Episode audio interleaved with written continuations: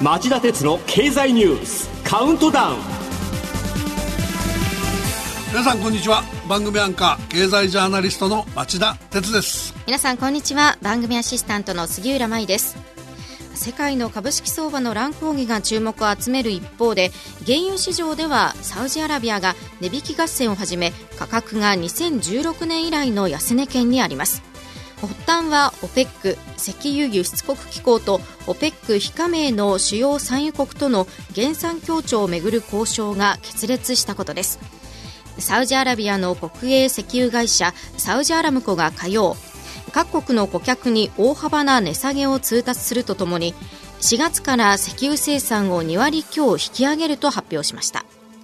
アラムコは長年スイングプロデューサーと呼ばれる需給調整役を担ってきましたが昨年暮れ民営化したこともありなりふり構わず供給コストの高い生産者からユーザーを奪う戦略に転換したようです。対抗上ロシアも国営石油最大手のロスネフチが増産体制に入り生産コストの高いアメリカ産ユーザーを奪いにかかった格好です。サウジ、ロシアの両者が協調減産を続ける中でアメリカは2000年代に入って急ピッチでシェールオイルの増産に入りおととし世界最大の産油国に返り咲いた経緯があるからだといいます。杉浦さんこれね、ええ、サウジロシアのやってることは自国のために他国の状況を悪化させる近隣急防化策ですよね。これはその第二次世界大戦の引き金になった関税引き下げ競争を彷彿させます。トランプ保護主義に新型コロナウイルスのパンデミックそしてこの原油増産競争の3つですから、一体世界経済どこへ向かうんでしょうか。軍事的な緊張が高まらないか気がかりですよね。それではこの後早速町田さんが選んだ1週間のニュースを10位からカウントダウンで紹介していきます。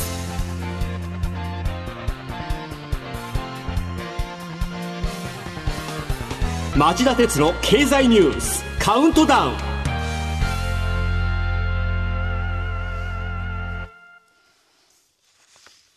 まずは今週10位のニュースです。ロシアのプーチン大統領に5期目の可能性浮上。ロシアのプーチン大統領は火曜、下院で演説し、次期大統領選に自らの立候補を可能にする憲法改正法案を支持する考えを表明しました。2024年の任期切れに伴い、すでに計4期に及ぶ大統領職から退任するとの見方が広がっていましたが、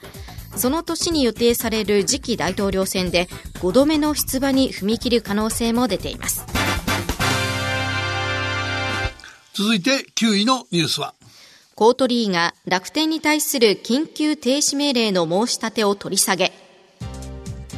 楽天が通販サイト楽天市場での3980円以上の購入を送料込みと一律表示する計画を示していたことに対し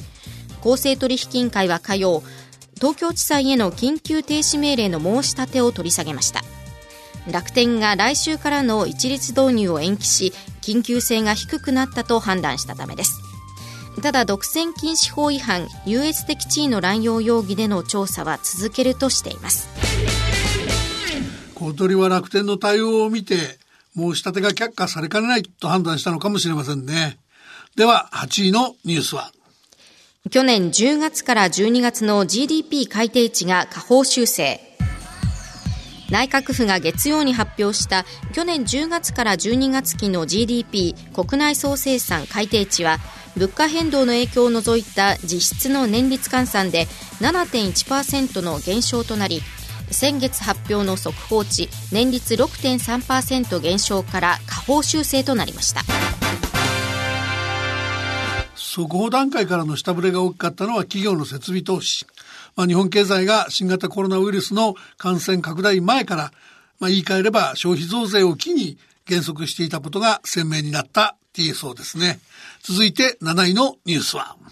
アメリカ大統領選の民主党候補者選び、バイデン氏がリードを広げる。アメリカ大統領選は火曜、全米6州で民主党候補を選ぶ予備選や党員集会が開かれ、中道派のバイデン前副大統領が中西部ミシガンなど4州で勝利し指名獲得へのリードを大きく広げました。対立候補となっている左派サンダース上院議員は日曜日のテレビ討論での巻き返しを期しているものの一時の勢いはなく厳しい戦いを余儀なくされています。潮目が変わった印象があるのはバイデンさんが火曜日の夜今回の選挙にはアメリカの民主主義がかかってる。私がこの国を取り戻すと強調。早くも軸足を11月の本選でのトランプ大統領との対決に移し始めた格好になってるからです。6位のニュースは。特措法改正案。今日にも参議院で可決成立へ。新型コロナウイルス感染症適用対象に加える新型インフルエンザ等対策特別措置法改正案が昨日衆議院を通過し今日にも参議院本会議で可決成立する見込みです。これにより新型コロナの感染拡大で国民の生活や経済に甚大な影響を及ぼす恐れがある場合政府が緊急事態を宣言して現在は法的根拠なく実施している全国一斉の臨時休校や大規模イベントの自粛などに強制力を持たせることが可能になりますこの法律は明確な歯止めがなくて政府が暴走しないように祈るしかありませんよね。えーあと政府はマスクの高値転売をあさってから禁じるとか、イタリア北部やイランの一部などに滞在歴のある外国人の入国を原則拒否するなど様々な対策に追われています。そうした中で僕はむしろこっちの方が注目に値するんじゃないかっていう発表が、えー、繊維メーカーのクラボーから昨日ありました。研究用と用途を限定してあるんですけども、えー、少量の血液から新型コロナウイルスの抗体を15分で検出できる検査キットの国内販売を来週月曜日から始めるっていうんですね。まあ、今、中国の現場ですでに使用されているようですが、PCR 法に比べると検査の時間を大幅に短縮できる上、コストも10回分で2万5千円っていうから、結構高くないですよね。で、1日1万人分も供給できるそうですから、かなり注目されるんじゃないでしょうか。それでは第5位のニュースは？新型コロナ対策でトランプ政権が大型減税を議会に提案。イギリスを除くヨーロッパからの入国禁止措置も発表。新型コロナウイルスが原因の経済の減速対策としてアメリカのトランプ政権は火曜日本の所得税に相当する給与税の年内免除を軸とした大型減税策を議会に提案しました給与税は歳入全体の3割を超える大型財源で全ての納税者が減免措置の対象になれば極めて巨大な財政政策の出動となります。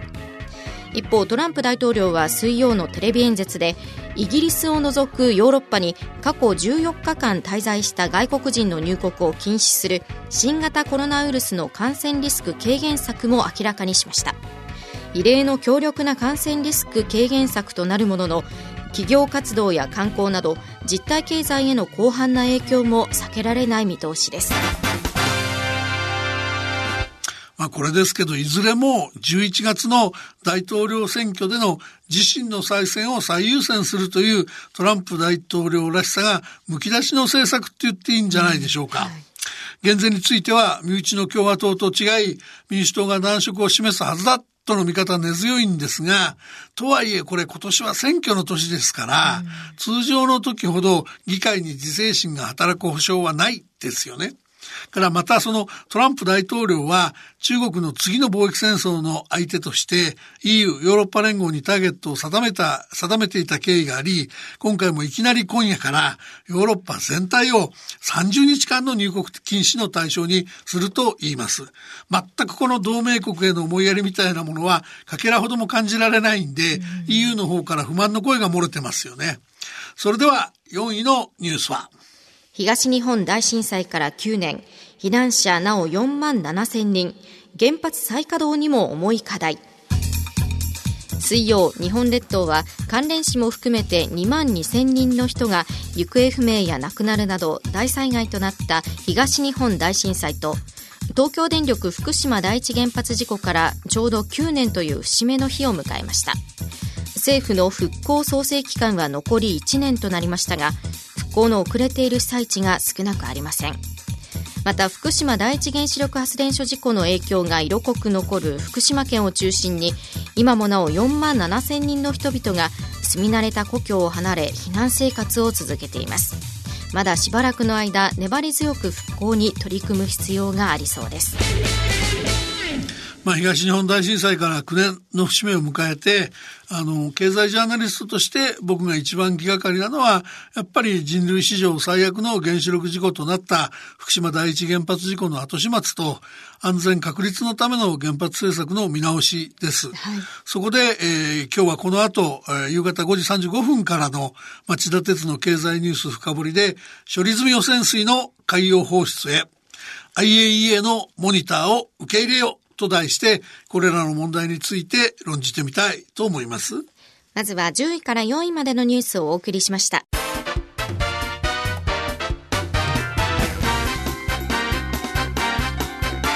町田鉄の経済ニュースカウントダウンはい、えー、では3位のニュースはこれです。今年は一転、大企業社員に渋い春闘に。トヨタや日本製鉄がベアゼロ回答にとどまる水曜今年の春季労使交渉の山場である集中回答日を迎えトヨタ自動車が基本給を底上げするベースアップベアを7年ぶりに見送ると回答したほか日本製鉄など鉄鋼大手もベアをゼロとするなど大手企業で去年までと打って変わり賃金の引き上げに渋いところが目立ちました。あの、大手企業の例外的なところでは、NTT グループが正社員の賃金を去年と同じ月額月額平均2000円の引き上げで決着しました。はい、一方ですね、人手不足を背景に、非正規雇用の従業員が多い流通サービス業で、ドラッグストアのウェルシアがパートの時給を32円引き上げ、その賃上げ率が正社員を上回るなど、非正規に優しい回答が相次いだと言います。うんで、えー、それにしてもその大企業の経営者っていうのは禁止眼だなと僕は思うんですけども、消費増税や新型コロナウイルスの感染拡大が脅威だっていうのは分からなくはないですけど、労働分配率を抑え続けた結果、需要が乏しくなっちゃったことへの反省が未だにないですよね。ここ十数年にわたり企業の自社の経営さえ、自分とこさえ良ければいいっていう姿勢が回り回って自分たちの首を絞める悪循環になっているのがなぜ理解できないのか不思議です。では、第2の、第2位のニュースは？WHO 事務局長が新型コロナをパンデミックと表明。WHO 世界保健機関のテドロス事務事務局長は水曜、新型コロナウイルスの感染が世界的に拡大している現状について、世界的な大流行を意味するパンデミックだと表明しました。WHO がパンデミックと認定したのは2009年に流行した新型インフルエンザ以来11年ぶりのことです中国以外での感染ペースが加速する現状に強い懸念を示し各国に対策の強化を促しました町田さんは以前からコロナ感染に関するこの WHO の対応を問題視してきましたよね。だってそうでしょう。初動から WHO はミスリードを続けており、その権威は大きく傷ついた言わざるを得ないですよね。そもそもテドロス事務局長は WHO が緊急事態を宣言するかどうかが焦点になっていた1月21日、のこのこと中国に出かけていって、中国の習近平国家主席と会談、感染症との阻止戦に勝利する完全な自信があると強調されれて、新型コロナウイルスの感染拡大が国際的に懸念される公衆衛生上の緊急事態っていう緊急せ緊急事態宣言の発動がほぼ10日遅れるっていう大失態を犯しましたよね。えー、で、あの、その主導の、あの、あの失態の原因って囁かれたのがテデロス事務局長がエチオピアの出身でエチオピアが中国から巨額の援助と投資を受けている上 WHO の組織自体も中国の金と人の大きな影響下にあるって言われることですよね。で、WHO はその後もパニックを招きかねないと言って、一般的に感染症の流行がすでに制御不能になっている状態を指すパンデミックの認定を絞り続けたわけですよね。はい、ところが結局、110カ国地域で12万人に迫る感染者が見つかり、パンデミック宣言をせざるを得ない事態に追い込まれちゃったわけでしょう。で今回のテドロス事務局長の発言については町田さんどうお考えですか？まああの混乱が収まり次第ですね。テドロスさん以下幹部の組のすげ替えと WHO のガバナンス改革が必要でしょう。それから拠出金の国際機関って拠出金の多さを盾に取った先進国のお金の論理を加盟国の多さを背景にした途上国の数の論理でオーバーライドしてきてるのが流れなんだけど、うん、そろそろ真っ当な何かを引き出せる別の何かを作らなきゃダメですよね。続いて第1位のニュースはこれです。ニューヨーク市場2300ドルを超す急落に。依然として世界の株式市場の混乱が収まる兆しがありません。木曜のアメリカ株式市場ではダウ平均がまたも急落しました。終値は前の日と比べ2352ドル安の2万1200ドルと過去最大の下落幅を記録しました。トランプ大統領が前夜新型コロナウイルスの拡大阻止のためイギリスを除くヨーロッパ諸国からの外国人の入国禁止措置を発表したことから世界的な経済活動のさらなる縮小を警戒する売りが続く展開となりました。ヨーロッパ株も軒並み10%以上下落となっています。なお今日の日経平均の終値は前の日に比べ1128円下げかろうじて1万7000円台を維持しました。まあ、ニューヨークダウは月曜日にも2013ドル安と過去最大の下落幅を記録したばかりでした。株価はその今回の影響が金融恐慌の封じ込みに成功したリーマンショックより失敗した1929年の大恐慌に近いものになりかねないと、そういう警鐘を鳴らしているのかもしれません。以上、町田さんが選んだ10本のニュースをカウントダウンで紹介してきました。それでは今週の放送後期お願いします。はい。株式や原油だけでなく外国為替市場も大混乱してます、新型コロナウイルスの感染拡大と原油安で投資家が新興国通貨からの投資投資姿勢を強めているからです。例えばブラジルレアルのタイドル相場は連日最安値を更新しており、えー、中央銀行が大介入に乗りやす事態になってます。外貨準備が不足するなど脆弱な国が標的になっており1997年のアジア危機のような危機への備えも怠らない環境と言わざるを得ません。さてここで番組からのお知らせです。来週は春分の日で中央競馬が開催されるためこの番組は競馬中継終了後の4時45分から生放送でお送りします。いつもより45分遅いスタートとなりますのでお気をつけください。それではこの後5時35分からの町田鉄の経済ニュース深掘りで再びお耳にかかりましょう。さようなら。